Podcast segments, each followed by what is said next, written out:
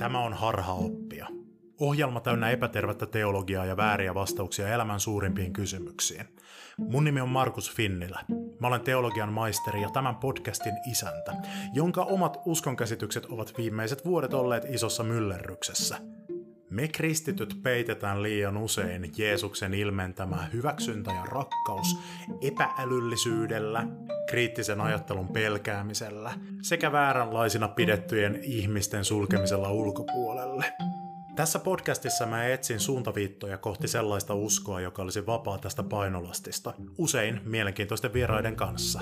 Tällä kertaa on vuorossa jakso, jossa minä olen äänessä vain. Mä vien sut matkalle halki tämmöisen raamatustoistuvan tosi oudon teeman.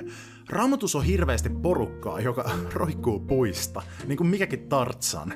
Ja tätä ei niinku suoraan tunnuta siellä selittävän yhtään missään. Mutta kun ruvetaan katsomaan tarkemmin noita kohtia, missä joku tyyppi on puussa, niin niiden välillä hahmottuu semmonen todella mielenkiintoinen yhteys, joka antaa paljon valoa siihen, että minkälainen kirja Raamattu loppujen lopuksi on ja mistä siinä on kysymys. Me aloitetaan semmoisesta Raamatun tosi tunnetusta, mutta samalla tosi semmoisesta ahistavasta tarinasta, joka mulle itselleni esimerkiksi on ollut semmonen, että mä en ole halunnut ajatella sitä ja se on aiheuttanut jos jonkinlaisia uskon kriisejä. Se tarina liittyy Abrahamiin ja hänen poikansa Iisakiin. Ja siihen, että Jumalan kerrotaan Abrahamille antavan tämmöisen tosi käsittämättömän ja moraalittomalta tuntuvan käskyn uhrata hänen poika Iisak. Ja tämähän on siis ihan sairasta. Tämän tarinan sakeuteen tuo yllättävää valoa se, jos me lähdetään lianeja pitkin menemään niiden raamatun puussakiipeilijöiden perässä. Me puhutaan myös esimerkiksi siitä, että miten muinaisessa Persiassa oli tapana seivästää ihmiset, ja myös esimerkiksi siitä, että miten evoluution ja luomisen ideat sopivat yhteen. Kaikki tässä jaksossa käsiteltävät raamatun kohdat mä laitan tuohon show notesihin, niin voit siitä sitten tarkkailla niitä ja seurata. Pidemmittä puheitta, lähdetään liikkeelle.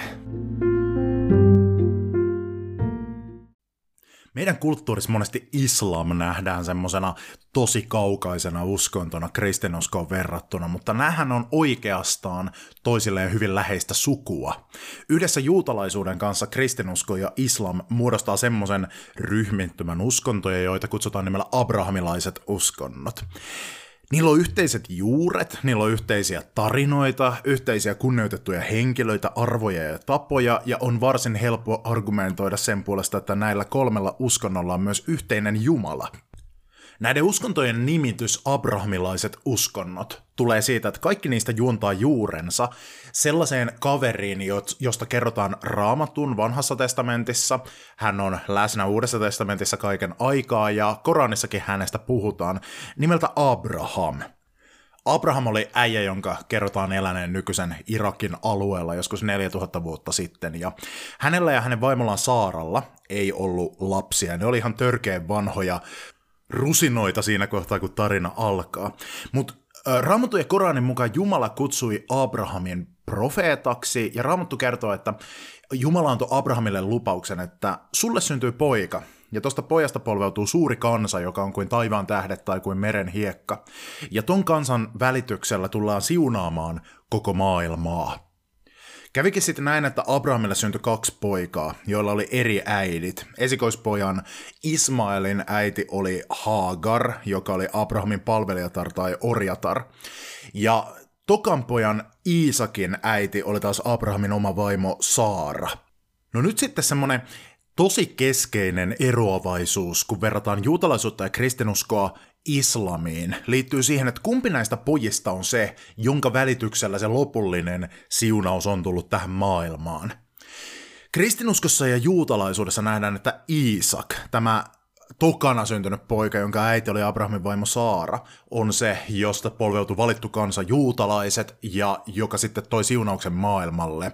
Juutalaiset ymmärtävät, että se siunaus tarkoittaa sitä, että juutalaiset omalla elämän tavallaan kannustaa muita kansoja olemaan lähempänä Jumalaa, elämään moraalisempaa elämää, ja että juutalaiset esimerkiksi tiedettä, taidetta, kulttuuria kehittämällä ovat tuoneet tähän maailmaan semmoista jumalallista siunausta, kun, ta- kun taas kristittyjen mielestä toi Abrahamille annettu lupaus viittaa ennen kaikkea Messiaaseen, pelastajaan, Jeesuksen Kristukseen, joka oli Iisakin jälkeläinen, juutalainen kaveri, ja johon uskomalla kaikki kansat voivat saada yhteyden Abrahamin Jumalaan. Islamissa sen sijaan ajatellaan, että nämä molemmat pojat kanto mukanaan tätä siunausta, että Iisakista polveutui juutalaiset ja juutalaiset profeetat, niin kuin Mooses, David, Jeesus, Johannes Kastaja ja niin edelleen, on tuoneet maailmaan semmoista jumalallista valoa ja ilmoitusta ja siunausta, mutta että lopullisesti sen The-siunauksen maailmaan toi Iisakista polveutuva profeetta Muhammad, jonka kautta maailmaan annettiin Korani. Muhammad siis oli arabi, ja arabit perimätiedon mukaan polveutuu Abrahamin vanhemmasta pojasta Ismailista, kun taas juutalaiset siis tästä velipojasta Iisakista. lähi kriisi Israelin ja Palestiinan osalta voidaankin nähdä yhdestä näkökulmasta tämän perhedraaman jatkumona. Tähän draamaan liittyy myös erimielisyys semmoisesta yhdestä tosi järkyttävästä tarinasta, joka kuuluu näihin kaikkiin uskontoihin, jossa Abrahamin poika joutui kokemaan Abrahamin sekä Jumalan taholta jotain tosi järkyttävää. Muslimit on sitä mieltä, että se poika, joka tämän tosi härön tapahtumasarjan joutui käymään läpi, oli Ismael, Arabien esi kun taas juutalaiset ja kristityt on sitä mieltä, että raamattu on oikeassa siinä asiassa, kun raamattu sanoo, että se oli Iisak, tämä jälkimmäisenä syntynyt Abrahamin avioliitosta ha- Saaran kanssa syntynyt poika, joka joutui käymään läpi tämän aivan sairaan ahistavan tapahtumaketjun, joka on yksi niistä sellaisista raamatun tarinoista, joka herättää mussa semmoista syvää kiusaantuneisuutta sekä moraalista närkästystä. Ja tulee semmoinen fiilis, että jos mä olisin ollut Raamatun kustannustoimittaja, niin mä olisin suositellut jättämään tämän kertomuksen sieltä pois. Mutta se on tehnyt ihan valtavan vaikutuksen ihmiskunnan historiassa. Muslimejen yksi kahdesta suurimmasta juhlasta, eli Id al-Adha, liittyy tähän tarinaan. Tämä on ollut tosi tärkeä länsimaisessa eksistentiaalisessa filosofiassa, taiteessa ja vaikka minkälaisia elämän opetuksia ollaan yritetty kaivaa tästä ihan sairaasta tarinasta. Tämä tarina sisältää semmoisia jännittäviä yhteyksiä itsensä ulkopuolelle, jotka avaa siinä rivien välissä jotain sellaisia asioita, mitkä meille nykylukijoille ei aukee aivan kauhean helposti. Mutta mä luen sen tarinan tästä. Tämä on lyhyt juttu. Se löytyy ekasta Mooseksen kirjasta vanhasta testamentista luvusta 22. Kun näistä tapahtumista oli kulunut jonkun aikaa, Jumala tahtoi koetella Abrahamia ja sanoi hänelle, Abraham. Abraham vastasi, tässä olen. Ja Jumala sanoi, ota mukaasi ainoa poikasi Iisak, jota rakastat. Lähde Morian maahan ja uhraa hänet siellä polttouhriksi vuorella, jonka minä sinulle osoitan. Aamulla heti noustuaan Abraham satuloi aasin ja otti mukaansa kaksi palvelijaa ja poikansa Iisakin.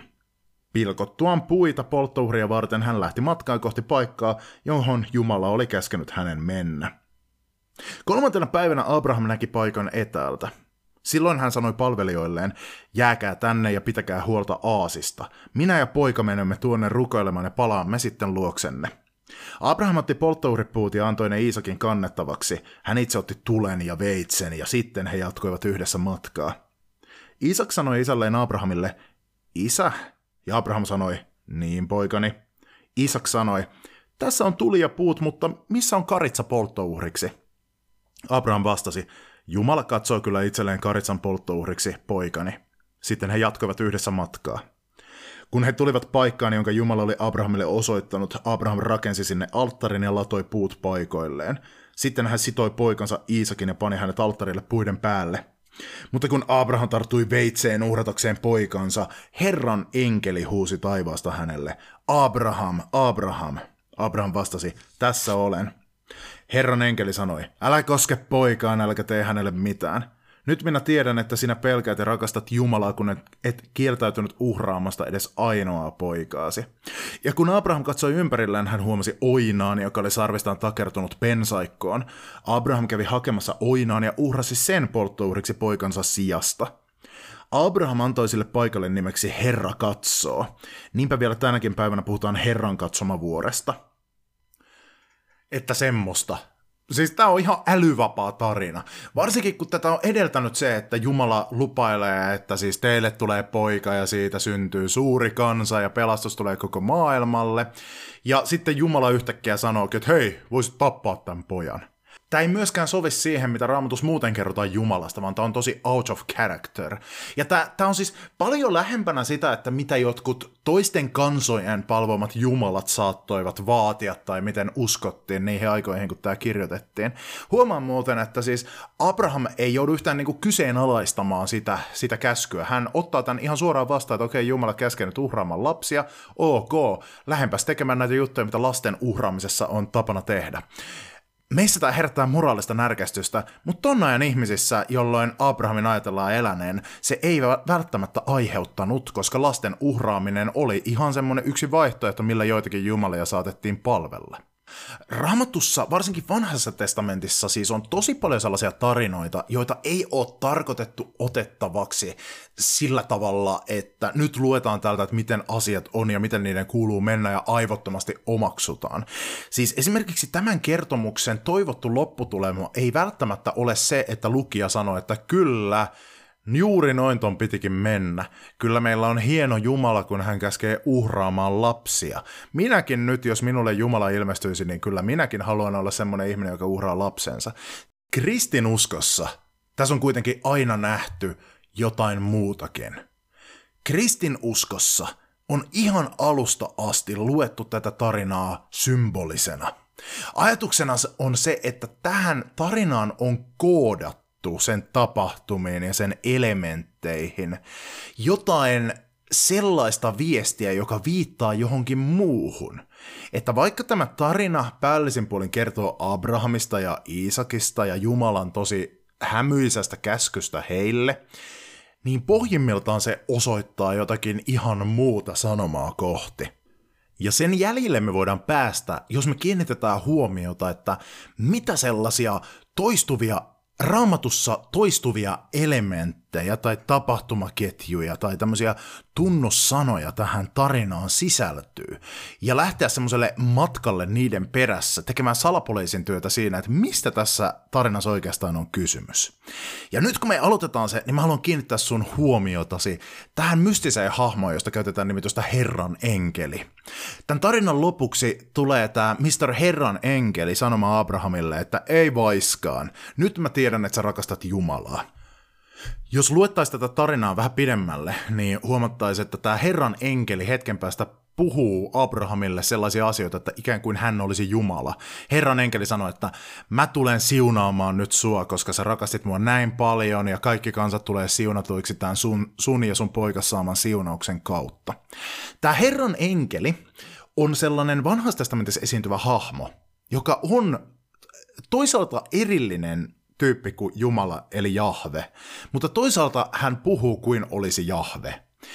Hän on tämmöinen hahmo, jonka identiteetti suhteessa Jumalaan on tosi häilyvää. Hänet voitaisiin jopa tälleen niin luokitella jonkinlaiseksi Jumalan toiseksi persoonaksi tai Jumalan alter egoksi.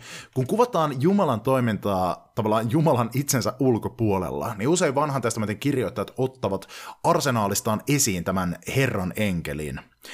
Varhaisessa kristinuskossa oli tosi suosittua nähdä tässä The Herran enkelissä viittaus Jeesuksen Kristukseen, tai tarkemmin sanottuna Jumalan poikaan, kolmiyhteisen Jumalan toiseen persoonaan ennen hänen ihmiseksi tulemistaan Jeesuksessa Kristuksessa. Jeesus Kristus on hänen ihmishahmonsa.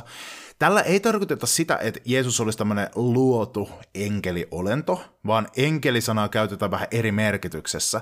Sehän on hebreaksi malak, joka tarkoittaa sanansaattajaa, eli tämmöinen jumalallinen, Jumalan identiteettiä kantava viestin tuoja, joka on toisaalta Jumala itse, mutta toisaalta on jollakin tavalla erillinen toimija hänestä. Ja nyt on tosi mielenkiintoista se, että kun pidetään tämä Herran enkelin hahmo mielessä. Toisaalta Jumala, toisaalta jotain muuta kuin se Jumala, joka on taivaissa. Ja mietitään tätä tarinaa, jossa siis ollaan Morion vuorella, joka perimätiedossa on ymmärretty Jerusalemin temppelivuoreksi, johon myöhemmin rakennettiin juutalaisten temppeli Jerusalemiin, jonka paikalla tänä päivänä on Kallio Moskeija, kaunis kultakupolinen rakennus, sekä Al-Aqsa Moskeija, joka on islamin kolmanneksi pyhin paikka paikka. Tässä siis isänsä poika, josta on ennustettu, että hänestä tulee pelastus maailmalle, joutuu viattomana kantamaan puun selässään tolle vuorelle, puun, johon hänet siellä kiinnitetään, tarkoituksena uhrata hänet. Miljoonan pisteen kysymys. Missä toisessa raamatun kohdassa ollaan vuorella? Siellä on puu, Käynnissä on pelastuksen tuleminen maailmaan, ja mestoilla on tämä hahmo, joka toisaalta on itse Jumala, toisaalta ei ole Jumala, ja joka tällä kertaa ei olekaan ulkopuolisena tarkkailijana, vaan roikkuu itse siitä siellä olevasta puusta. Aivan oikein. Se tarina, jossa Jumala kutsuu Mooseksen pelastajaksi. Toka Mooseksen kirja, Kolmas luku. Mooses paimensi appensa Jetron midianilaisen papin lampaita. Kerran hän vei lauman autiomaan toiselle puolelle ja tuli Jumalan vuoren Horebin juurelle. Siellä hänelle ilmestyi Herran enkeli tulenliekissä, joka nousi orjan tappura pensaasta. Mooses huomasi, ettei tuli kuluttanut pensasta, vaikka se oli liekeissä. Eli täällä meillä on Jumalan vuori Horeb, joka tunnetaan myös Siinain vuorin nimellä. Täällä meillä on palava pensas, joka on tämmöinen puu, joka kasvaa siellä. Ja täällä on tämä sama Herran enkeli, joka esiintyy myös tuossa ää, Abrahamin tarinassa, mutta tällä kertaa hän on itse siellä puussa, tai pensassa. Ja tätä seuraa sitten se, että Herran enkeli sanoo, että minä olen sinun isiesi Jumala. Ja mä oon valinnut sut, Mooses, tuomaan pelastuksen tälle kansalle, vapauttamaan heidät Egyptin orjuudesta. Hetken vastusteltua Mooses suostuu Israelin kansan pelastajaksi, vapauttaa Jumalan voiman avulla kansansa orjuudesta, syöksee Egyptin faaraan ja tämän sotilaat häpeään ja tuhoonsa, ja johtaa Israelin kansan autiomaahan, jossa hän nousee tälle samalle Horeb-vuorelle, eli Siinain vuorelle, ja saa sieltä Jumalalta kymmenen käskyn laintaulut ja koko Tooran sitten kokonaisuudessaan. Tämä on vasta eka kerta Mooseksen elämässä, jossa toistuu näitä Abrahamin ja Iisakin tapaukseen liittyviä juttuja, jossa on paikalla puu ja vuori ja jonkinlaista tämmöistä pelastavaa toimintaa. Ensinnäkin mainitaan näin, että Mooseksen sauva toimii tämmöisenä öö, Jumalan voiman esiin tulemisen välineenä. Hän heittää sauvan faaraon eteen ja se muuttuu käärmeeksi – Käärme toistuu myös toisen kerran täällä Mooseksen tarinassa, kun joukko villikäärmeitä, myrkkykäärmeitä hyökkää israelilaisten kimppuun ja alkaa pureskelemaan niitä. Ja sitten Mooses saa Jumalalta käskyn, että teepä tämmönen puu ja nosta sinne puuhun käärme. Se puu on hahmotettu taiteessa monesti semmoiseksi ristinmalliseksi, koska siihen saa käärmeen kiedottua.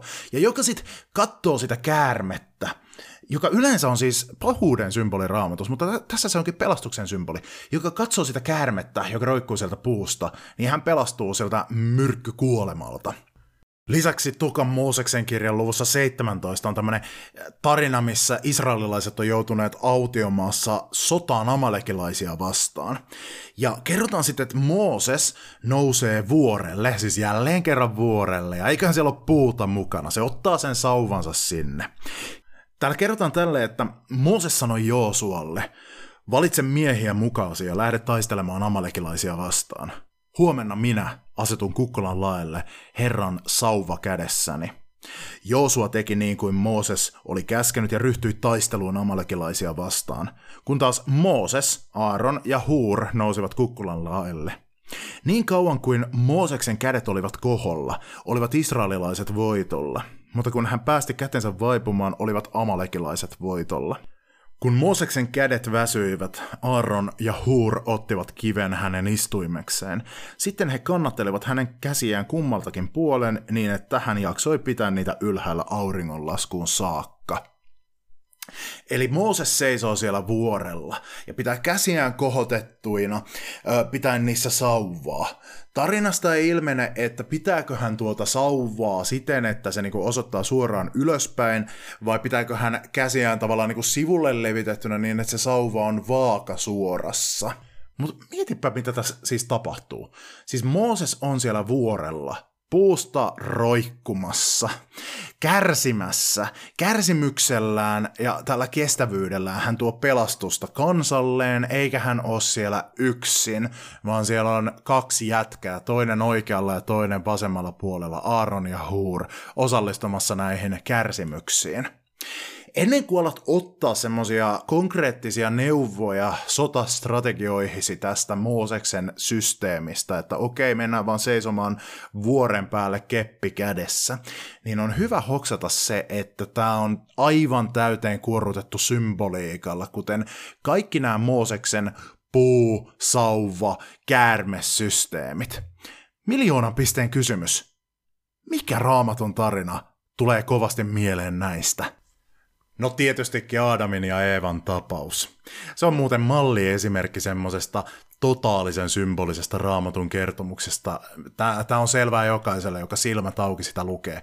Siellä on Aadam ja Eeva, eli suomeksi Herra ihmiskunta ja rouva elämä, ja he asuu tuolla Edenin puutarhassa, joka vähän tunnettu fakta. Edenin puutarha muuten on vuori, ihan niin kuin tämä Horeb, mille Mooses nousi, tai Siinai, ihan niin kuin temppelivuori, jolle Abraham ja Iisak nousivat, niin Eden on myös Hesekielin kirjan mukaan siis tämmöinen Jumalan pyhä vuori. Sieltä vuoren rinteitä laskee tämmöiset virrat, jotka täyttävät koko maan. Se on tämmöinen symbolinen tavallaan niin kuin Jumalan ja ihmisten yhteinen asuinsija, vuori. Ja myös sillä vuorella on puita, joista roikutaan. Siellä on kaksi tämmöistä spesiaalipuuta, jotka Jumalan kerrotaan sinne luovan. Siellä on ensinnäkin elämänpuu, joka tuo ikuisen elämän. Ja sitten siellä on hyvän ja pahan tiedon puuksi, toisinaan suomennettu hyvän ja huonon tiedon puu. Toi hyvä ja huono tieto viittaa jotenkin tämmöiseen asioiden vertailemiseen ja siihen, että määritellään asioita, että mikä on hyvää, mikä on huonoa. Ja tästä ne ei saa syödä, mutta sitten sinne tulee käärme, joka jollakin lailla symboloi pahuutta. Ja tähän käärmeeseen selvästi Mooseksen tarinoissa myös viitataan, koska Mooseksen tarinassa toistuu puut ja käärmeet kaiken aikaa. Ja tämä käärme tunnetusti houkuttelee Aadamin ja Eevan syömään siitä hyvän ja huonon tiedon puusta, ja he siitä haukkaa. Ja heti he alkaa sitten vertailemaan toisiaan, että onko mä hyvä vai onko mä huono pitääkö mun jotenkin hävetä mun kehoa. Ja he, heitä alkaa hirveästi nolottaa se, että he on alasti. Kenties he vertaa itseään eläimiin, joista monella on komeat karva- tai höyhen peitteet ja alkaa pitää itseään huonona ja niitä eläimiä hyvinä.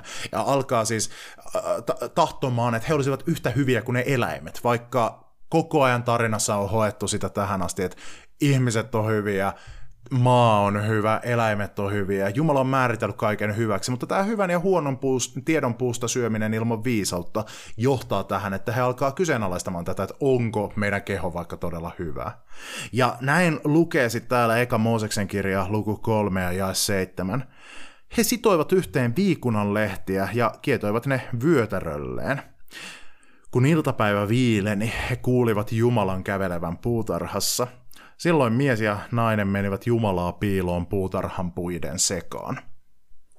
Oikeastaan, jos luetaan tämä hebreaksi, niin huomataan, että he ei mene puutarhan puiden sekaan. Siellä sanotaan hebreaksi, että ne menivät puutarhan puun keskelle. Eli ilmeisesti tämän itse rakentavansa lehtipeitteen turvin he kokevat sillä hyvin kivasti maastoutuvansa siihen puuhun, että ne kiipeää sinne puiden oksiin. Näin mä ymmärrän sen, että mitä tarkoittaa, että menee puutarhan puun keskelle. Ja ne menee roikkumaan sieltä puusta Jumalaa piiloon. Mutta eihän se toimi. Jumala kutsuu heitä tulemaan alas sieltä puusta, tulemaan esiin sieltä ja vastaamaan teoistaan, mutta eihän ne siitä ota vastuuta, vaan ne alkaa syyttelemään toisiaan, vertailemaan taas itseään muihin, että kuka on hyvä, kuka on huono. Yksi tapa ymmärtää synti on se, että ei nähdä luotujen asioiden hyvyyttä, mikä niissä on, minkä Jumala näkee, vaan, vaan se, että me halveksutaan itseämme, muita ja toi, toinen toisiamme ja eletään sen mukaan. Tämä tarina ei kerro sitä, mitä olisi tapahtunut, jos nämä olisivat vain pyytäneet anteeksi Jumalalta sitä. Kenties Raamatun Jumala tuntien he olisivat saaneet jäädä sinne, mutta tarina menee siihen, että he joutuu pois tuolta Edenin puutarhasta, pyhältä Jumalan vuorelta. Myös käärme, eli pahuuden symboli, joutuu tässä kärsimään oman rangaistuksensa. Miljoonan pisteen kysymys. Mikä toinen raamatun tarina tästä tulee mieleen? Missä toisessa raamatun tarinassa on kaveri, joka roikkuu puusta, jonka voidaan nähdä tuntevan häpeää, ja jolle joku ulkopuolinen sanoo, että tuu alas sieltä puusta. Ja ihan niin kuin Adamin ja Eevan tapauksessa, niin tässäkin ollaan tekemisissä synnin seurausten ratkaisemisen kanssa – tarina, joka mulla on mielessä liittyy Jeesukseen. Se löytyy Uudesta testamentista Luukkaan evankeliumin loppupuolelta luvusta 19. Aivan oikein, se on Sakkeuksen tarina. Jeesus tuli Jerikoon ja kulki kaupungin halki. Siellä asui mies, jonka nimi oli Sakkeus. Hän oli publikaanien esimies ja hyvin rikas. Hän halusi nähdä, mikä mies Jeesus oli, mutta ei pienikokoisena ylettynyt kurkistamaan väkijoukon takaa. Niinpä hän juoksi jonkun matkaa edemmäs ja kiipesi metsäviikuna puuhun, nähdäkseen Jeesuksen, joka oli tulossa sitä tietä. Miksi kaikki oikeasti roikkuu raamatuspuissa? Mutta, sille, mutta tultuaan sille kohtaa Jeesus katsoi ylös ja sanoi, sakkeus, tule kiireesti alas.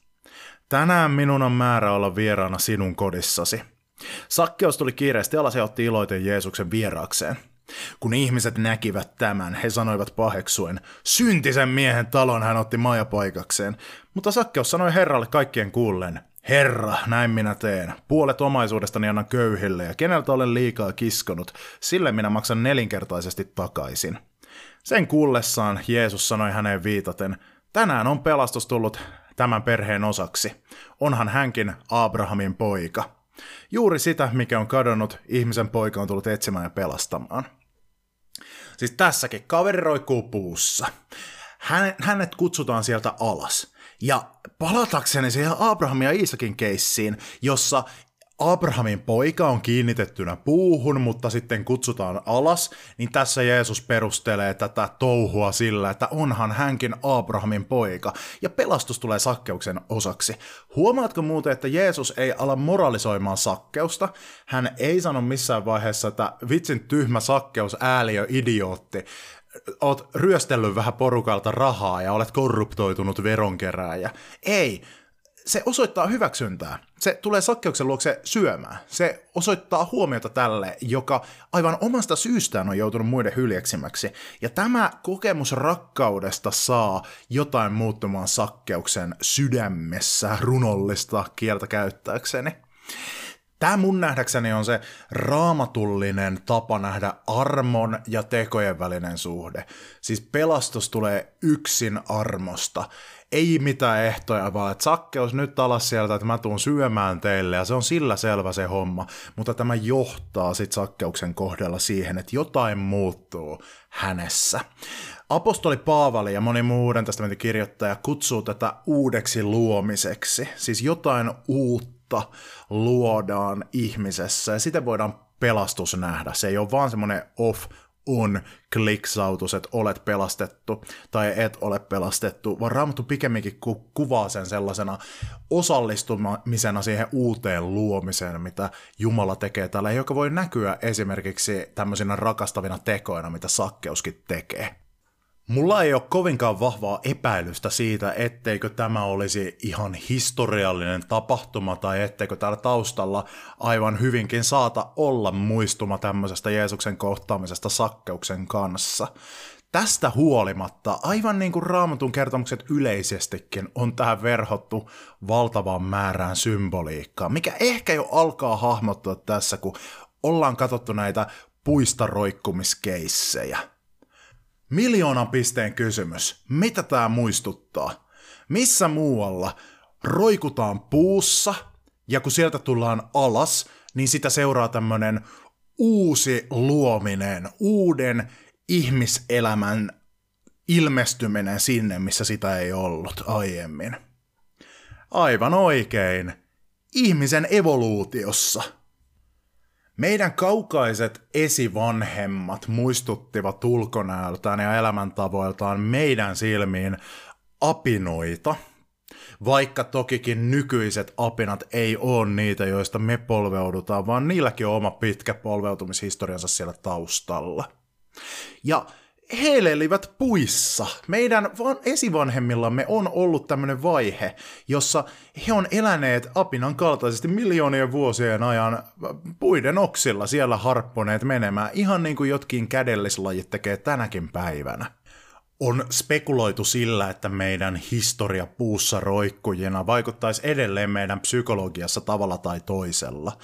Esimerkiksi minkä takia me ihmiset ollaan tosi viehättyneitä puista ja me halutaan kasvattaa puita pihoillemme ja puistoihin ja minkä takia puu on niin toistuva symboli mytologioissa, niin sillä saattaa olla jotain tekemistä tai saattaa olla olematta jotain tekemistä sen kanssa, että puu on symboloinut yhdessä vaiheessa meidän lajin kehitystä kotia ja turvaa.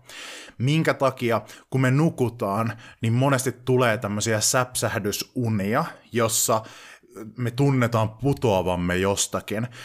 Minkä takia juuri putoaminen on semmoinen toistuva teema näissä unen pätkissä, jotka herättää meidät ennen kunnolliseen unitilaan siirtymistä? Mulla se muuten menee monesti niin, että mä näen sellaista unta, missä mä pyöräilen jonkun kanjonin päällä sitä semmoista trapetsitaiteilijoiden mitä lie hihnaa tai seittiä tai rihmaa vai mikä riuku onkaan, sitä pitkin ja horjahdan siitä. Tämä saattaa liittyä tai saattaa olla liittymättä jotenkin siihen, että meidän lajin historiassa on ollut tämmöinen vaihe, jossa meidän esivanhemmat on nukkuneet siellä puun oksilla ja vaikka he on olleet unitilassa, niin heidän koko ajan pitänyt silti pysyä skarppina siitä asiasta, ettei he vaan sieltä keikahda ja rötkähdä maahan. Mutta noin neljä miljoonaa vuotta sitten tapahtui jotain niin, että me siirryttiin puusta maan päälle elelemään pikkuhiljaa. Ja se on ollut yksi keskeisimmistä käännekohdista, mikä on sy- johtanut tähän nykyisen ihmisyyden syntymiseen. Kristillisestä näkökulmasta evoluutiossahan on kysymys luomisesta. Siis siitä, että miltä se näyttää tässä todellisuudessa, kun Jumalan luova työ on käynnissä. Neljä miljoonaa vuotta sitten ihmisen esivanhemmat kuuli sen kutsun, että sakkeus tulee alas sieltä puusta mikä johti uuteen luomisen vaiheeseen matkalla kohti ihmisen tulemista Jumalan kuvaksi. No nyt, miten se nyt oli muka joku jumalallinen luomisteko, koska mehän tiedetään, että evoluutiota ohjaa mutaatiot ja sitä ohjaa luonnon valinta. Ja tähän saattoi tähän puista laskeutumiseen vaikuttaa se, että ilmasto muuttui, puita oli vähemmän, joten täytyy lähteä sitä ravintoa vaikka etsimään sieltä maasta. No kristinuskossa, kun nähdään, että Jumala on kaikkialla, niin Jumala on se, joka mahdollistaa mutaatioiden olemassaolon. Hän on se, joka mahdollistaa sellaisen systeemin olemassaolon, joka tuottaa olosuhteita, joissa elämä kehittyy tiettyihin suuntiin. Siis meidän ei tarvitse olettaa siihen nyt mitään sellaista väliintuloa, että tapahtuu joku ihme ja joku semmoinen taikaluomissäde tulee jostain kosmoksen tuolta puolen ja vetää ihmisapinat maahan, jotta me voitaisiin uskoa luomiseen.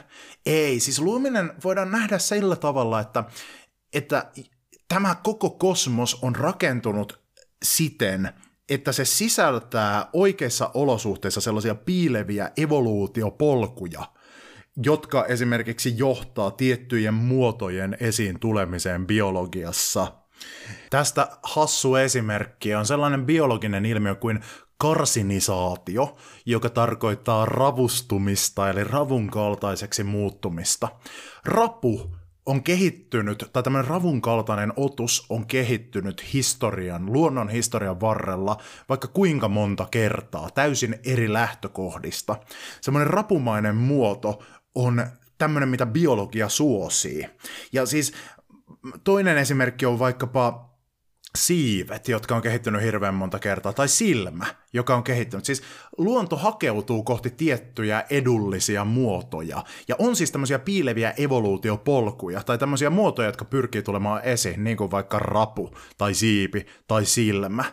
Ja nyt sitten kristinuskossa ja muissa monoteistisissa uskonnoissa ollaan monesti luominen nähty siten, että se on siis sitä, kuinka jumalallinen logos, eli tämmöinen jumalallinen järjellinen idea ja prinsiippi saa semmoista materiaalista muotoa tämän maailman keskellä. Joten näin me voidaan ymmärtää luominen. Se on sitä, että se Jumalan logoksessa, eli Jumalan mielessä, Jumalan järjessä oleva ajatus siitä, että et minkälaisia polkuja pitkin tämä maailma nyt kulkee, mitä muotoja kohti, niin se tulee esiin, kun Jumalan luoma kosmos tarpeeksi kauan saa mennä sitä luonnollista prosessiaan pitkin. Tällä tavalla mutaatioiden ja luonnonvalinnan sisältämä mahdollisuus tuoda uusia kauneuden ja moninaisuuden muotoja esiin biologiassa voidaan kristillisesti tulkita Jumalan kutsuksi. Sakkeustuu alas puusta ja sitten luodaan jotain uutta. Vaikka tämä voidaan tälle runollisesti ilmaista, niin kuitenkin meidän kehityshistoriassa on semmoinen väkivalta, murhaaminen, heikon öö, suistaminen edestä pois vahvempien hyväksi, se on ollut osa tätä muokkaamisprosessia ja tätä kehitystä, ja se näkyy meidän kehossa, meidän mielessä edelleen, ja monesti tämä eläimellinen väkivalta tulee esiin, esimerkiksi ihmisten sodankäynnissä ja siinä, mitä me kohdellaan toinen toistamme. Siis selvästikin, jos me voidaan nähdä se evoluution suunta tämmöisenä jumalallisena luomisena, niin tässä prosessissa kyllä näyttäisi olevan mukana myös jotakin sellaista, mikä ei heijastele sitä semmoista Jumalan hyvyyttä, mikä, mistä Raamattu ja mistä Jeesus Kristus kertoo tälleen kristitön näkökulmasta. Esimerkiksi johtajien kyky käyttää joskus väkivaltaa toista ryhmää tai toista heimoa vastaan on evoluutiossa ollut semmoinen selviytymistä lisäävä tämmöinen tekijä.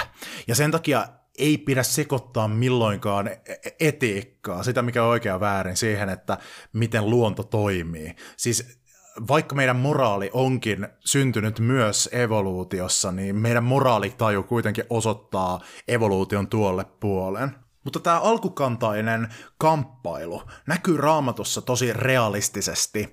Jopa niin kun kuvataan tämmöistä kaikkein ihanteellisimpana esitettyä kuningasta kuin Davidia, josta sanotaan, että hänestä polveutuu se, johon se Abrahamille ja Iisakille annettu lupaus siitä siunauksesta kaikille kansoille liittyy, niin jopa hänen perheessään näkyy tämä tämmöinen tuolta meidän evoluutiotaustasta tuleva kamppailu, jossa nuorempi uros nousee vanhempaa vastaan syrjäyttääkseen hänet. Taas olisi miljoonan pisteen kysymyksen vuoro. Missä raamatun kohdassa näkyy tämmöinen evoluutiosta nouseva vallan ja väkivallan yhteen kietoutuminen siten, että meillä on tämmöinen kuningashahmo, jota kutsutaan Davidin pojaksi, ja joka roikkuu puusta ja saa surmansa siinä siten, että hänet lävistetään väkivaltaisesti. Aivan oikein. Tietenkin tokassa Samuelin kirjassa tarina Davidin pojasta Absalomista. Absalom on vallan anastaja ja kruunun tavoittelija, prinssi ja Davidin poika, joka nousee isänsä vastaan ja lähtee kapinaan, mutta hänen kapinointinsa sitten päättyy tosi ikävästi, kun käy näin, Toka Samuelin kirja, luku 18 ja jae 9. Absalom, joka ratsasti muulilla, osui vastakkain Davidin miesten kanssa – kun muuli tuli suuren tiheauksaisen tammen alle, Absalom takertui hiuksistaan puuhun ja jäi riippumaan taivaan ja maan välillä ja muuli hänen allaan meni menojaan. Aiemmin on kerrottu, että tällä on ihan hullu pehko tällä Absalomilla ja, ja että hän oli ylpeä siitä, että tämä, tämä taustoittaa nyt sitä, että miten hän jäi näistä, näistä puunoksista roikkumaan. Mutta tätä sitten seuraa se, että hänen isänsä tyypit tulee ja lävistää hänet. Jae 14. Joab sanoi, minä en haaskaa enää aikaa sinun kanssasi. Hän otti kolme keihästä ja iski ne Absalomin rintaan, kun tämä vielä elävänä riippui tammessa. Kymmenen Joabin aseenkantajaa ympäröi Absalomin ja he löivät hänet hengeltä. Me ollaan tultu aika kauas sieltä Abrahamista ja Iisakista, mutta nämäkin on heidän jälkeläisiään, ja tämä on juuri se suku, josta sanotaan, että tulee polveutumaan se siunaus kaikille kansoille. Ja jälleen meillä on täällä isänsä poika, joka on kiinni puussa ja joutuu väkivallan kohteeksi, mutta toisin kuin Iisak, joka pääsi siitä vapaaksi, niin Absalom joutuu sitten kärsimään tämän kuoleman. Miksi kaikki raamatussa roikkuu puista? Saattaa olla muuten, että sulla tuli äsken jokin eri kohta mieleen, kun mä kuvailin kuninkaallista hahmoa, joka nostetaan puuhun ja saa sillä tavoin surmansa. Kenties sä ajattelit Esterin kirjan pahista Haamania, joka on Persian kuninkaan käskynhaltija, koettaa tappaa kaikki juutalaiset. Hän on tämmöinen yksi näistä esihitlereistä, ja, mutta joka ei tiedä, että Persian kuningatar Ester onkin itse juutalainen, ja kuningatar sitten paljastaa tämän juonen, ja Haaman itse nostetaan kuolemaan puuhun, jonka hän oli varannut juutalaista vihamiestään Mordokaita varten, että hänet tapettaisiin siinä. Tuosta puusta on vähän eri teorioita, että minkä sortin puu se on. Yleisen tulkinnan mukaan toi puu, missä Haaman tapettiin, oli hirsipuu, mutta se saattaa myös viitata seivästämiseen. Seivästäminen oli semmoinen kammottava tapa tappaa ihminen, jossa siis teroitettiin oikein teräväksi tämmöinen puu, ja sitten saatettiin laittaa esimerkiksi ihminen siihen istumaan peräaukko edellä siten, että se puu oli rasvattu, ja sitten kun laitettiin siihen ihminen istuttamaan, niin se sitten luiskahti siihen silleen sulavan näköisesti, mutta äärimmäisen kivuliaasti, ja siinä sitten pikkuhiljaa se puutikku koko ajan meni syvemmälle ja syvemmälle, niin että siihen kuoli. Tai sitten se saatettiin tehdä ihan silleen, että jostakin kohdasta vaan vaikka mahasta tökättiin se tikku läpi, ja siinä sitten ihminen roikkui. Se myös saattaa viitata ristiinnaulitsemiseen, joka ei ollut roomalaisten keksintöä, niin kuin monesti ajatellaan, vaan jonka tämmöisiä esiasteita oli esimerkiksi Persiassa käynnissä, mihin liittyy sitten toi Esterin kirjan tapahtuma. Esterin kirja on muuten ainoa raamatun kirja, jossa ei Jumalaa mainita kertaakaan suoraan, ja tätä kirjan tapahtumia juutalaiset juhlii semmoisessa karnevalistisessa juhlassa nimeltä Puurim, joka muistuttaa meidän juhlista, esimerkiksi Vappua ja Halloweenia tietyiltä osin. Ja siellä esimerkiksi tehdään semmoisia rumia Haamanin kuvia, tämän pahiksen kuvia, ja sitten lapset hakkaa sitä kepeillä, ja kaikilla on kiva, ja kaikki nauraa. Tai sitten sulla saattoi tulla mieleen ekasta Mooseksen kirjasta kertomus Egyptin kuninkaan, eli Faaraon hoveen kuuluneesta Faaraon henkilökohtaisesta leipurista, jolle kuningas oli suuttunut ja joka oli joutunut vankilaan, näki siellä tämmöisen mieleenpainuvan unen ja halusi saada siihen selityksen, koska hän sitä alkoi tuntua, että se on viesti Jumalilta. Ja siellä sitten paikalla sattui olemaan vankina israelilainen Joosef, joka kykeni selittämään unia. Ja selitti tälle leipurille, että tässä menee nyt kolme päivää ja sen jälkeen Faarao nostaa sut puuhun roikkumaan. Ja toinen vanki taas samana päivänä vapautettiin tuomittiin samankaltaisesta rikoksesta kuninkaan juomanlaskija, joka sitten myöhemmin mahdollisti sen, että Joosefkin pääsi vapaaksi. Tai sitten sulla saattoi tulla mieleen Joosuan kirjasta joukko kuninkaita, jotka lähtee Israelia vastaan sotimaan, mutta Joosua voittaa heidät ja ripustaa heidät sitten puuhun kiinni, puuhun roikkumaan tavalla tai toisella niin, että he sitten kuolivat siellä. Jostain syystä kaikki tykkää roikkua raamatussa puista, tai, tai no ei, ei kyllä itse asiassa ehkä tykkää, mutta ainakin roikkuu. Yksi noista Joosuan puuhun ripustamista kuninkaista oli muuten Jerusalemin kuningas. Jerusalemin, josta myöhemmin tuli juutalaisten pyhä kaupunki, jonne rakennettiin temppeli, ja jonne jo aiemmin oli Abraham mennyt poikansa Iisakin kanssa aikomuksenaan uhrata Iisak. Mutta näitä Haamania ja Joosefin tarinassa olevaa Egyptin kuninkaan leipuria yhdistää se, että heidät molemmat laitetaan puuhun roikkumaan ja he tavalla tai toisella tällä kuolemalla mahdollistaa sen, että joku viaton pääsee sitten vapaaksi. He kuolee jonkun puolesta. Miljoonan pisteen kysymys.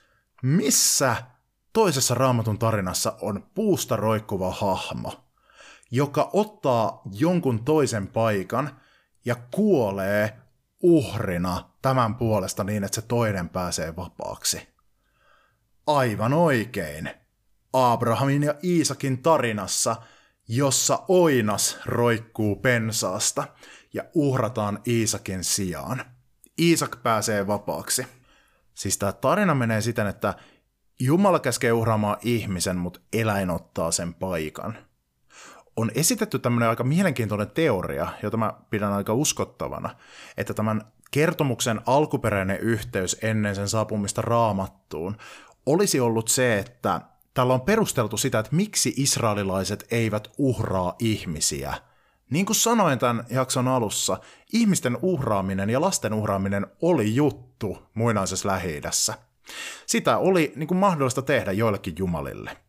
Kenties tämän tarinan tausta on siinä, että ollaan mietitty, että hei, miksi me israelilaiset emme uhraa ihmisiä? Miksi me ei uhrata meidän lapsia? Että pitäisköhän? Ja sitten on kerrottu, että no hei, ei pidä, koska kerran tapahtui tälleen, että meidän esi-isällemme Abrahamille Jumala käski, että uhrataan nyt ihminen, uhraappa poikas, ja sitten se johti siihen, että Jumala sanoi, että no ei tarvitse, uhran tämä oinas mieluummin. Ja siitä eteenpäin me ollaan uhrattu eläimiä. Me pidetään eläinten uhraamista brutaalina tapana, vaikka samalla me toki syödään hyvällä omalla tunnolla kauheita kilomääriä eläimiä vuodessa, ihan niin kuin nämä uhrieläimetkin oli tapana syödä. Mutta me pidetään sitä brutaalina uskonnonharjoittamisena. Mutta kun sitä verrataan siihen aiempaan, että oltaisiin uhrattu joissakin tilanteissa myös ihmisiä, niin se on tietenkin aivan mieletön askel eteenpäin. Ja näin monesti toimii vanha testamentti ja uusi testamentti myös.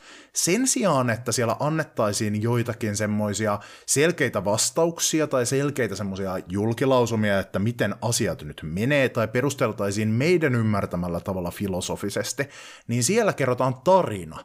Tarina, joka herättää semmoisia syviä tunteita, tässä tapauksessa kauhua, järkytystä ja närkästystä, ja jonka tarkoituksena on opettaa jotain. Mä kuitenkin uskon, että tämä Abrahamin ja Iisakin tapaus sisältää myös muuta merkitystä. Se ei tyhjene pelkästään tähän sinänsä mahdolliseen ja tähän jonkinlaista järkeä tuovaan selitykseen, mikä liittyy siihen oman aikansa kulttuuriin, vaan siinä on vaikka minkämoisia erilaisia sisältöjä, mitkä on relevantteja meille tämän päivän ihmisille. Ja siitä kertoo nyt esimerkiksi tämän kertomuksen lukuisat yhtymäkohdat muihin raamatun kertomuksiin – on kuin ne muodostaisivat jonkin tämmöisen piiloviestin, joka osoittaa jotakin muuta kohti. Seuraakin miljardin pisteen kysymys. Missä raamatun tapahtumassa yhdistyy kaikki esille nostamamme linkit? Mikä raamatun kertomus on sellainen, jossa joku kantaa puuta selässään jerusalemilaiselle kukkulalle ihan niin kuin Iisak ja kiinnitetään siihen? Tai aivan niin kuin Mooseksen ja palavan pensan tapauksessa itse Jumala roikkuu puusta tuoden pelastuksen niille, jotka turvautuvat häneen, ihan niin kuin se Mooseksen pronssinen käärme, jonka hän nosti autiomaassa sinne puuhun. Kuka Mooseksen tavoin oli kukkulalla kärsimässä kädet levitettyinä puussa, tuomassa pelastusta rakkailleen. Kehen vedottiin, että hän tulisi alas sieltä puusta, missä hän oli, häpeää tuntien, niin kuin Aadam ja Eeva, tai sakkeus. Kuka muu roikkui puusta niin kuin Haaman, Joosuan kuninkaat, Faaraon leipuri tai temppelivuoren oinas ja omalla kuolemallaan toi muille vapauden ja pelastuksen. En tiedä, jos joku semmonen löytyisi, niin voisi päätellä näin, että hänestä tässä Abrahamin ja Iisakin keississä näissä muissa tapauksissa todella on kysymys. Ja siinä oli meidän tämänkertainen Harhaoppia podcast. Jos sulla on palautetta, kohta kysymyksiä, jos haluat kertoa, että montako miljoonaa pistettä sait tästä jaksosta, niin lähetähän viestiä mulle osoitteeseen harhaoppia at gmail.com. Voit halutessasi tykätä tämän podcastin Facebook-sivusta tai jättää tähtiarvion tälle podcast-sovelluksessasi ja siten auttaa muitakin löytämään tämän ohjelman. Kiitos myös hyvälle ystävälleni teologi Pasi Schultzille, jonka eräästä saarnasta, jossa käsiteltiin samantyyppisiä asioita, sain kipinän tämän jakson tekemiselle. Mutta pidemmittä puheitta, rauhaa, rakkautta ja kolmiyhteisen Jumalan siunausta sinulle hyvä harhaoppinen kuulijani.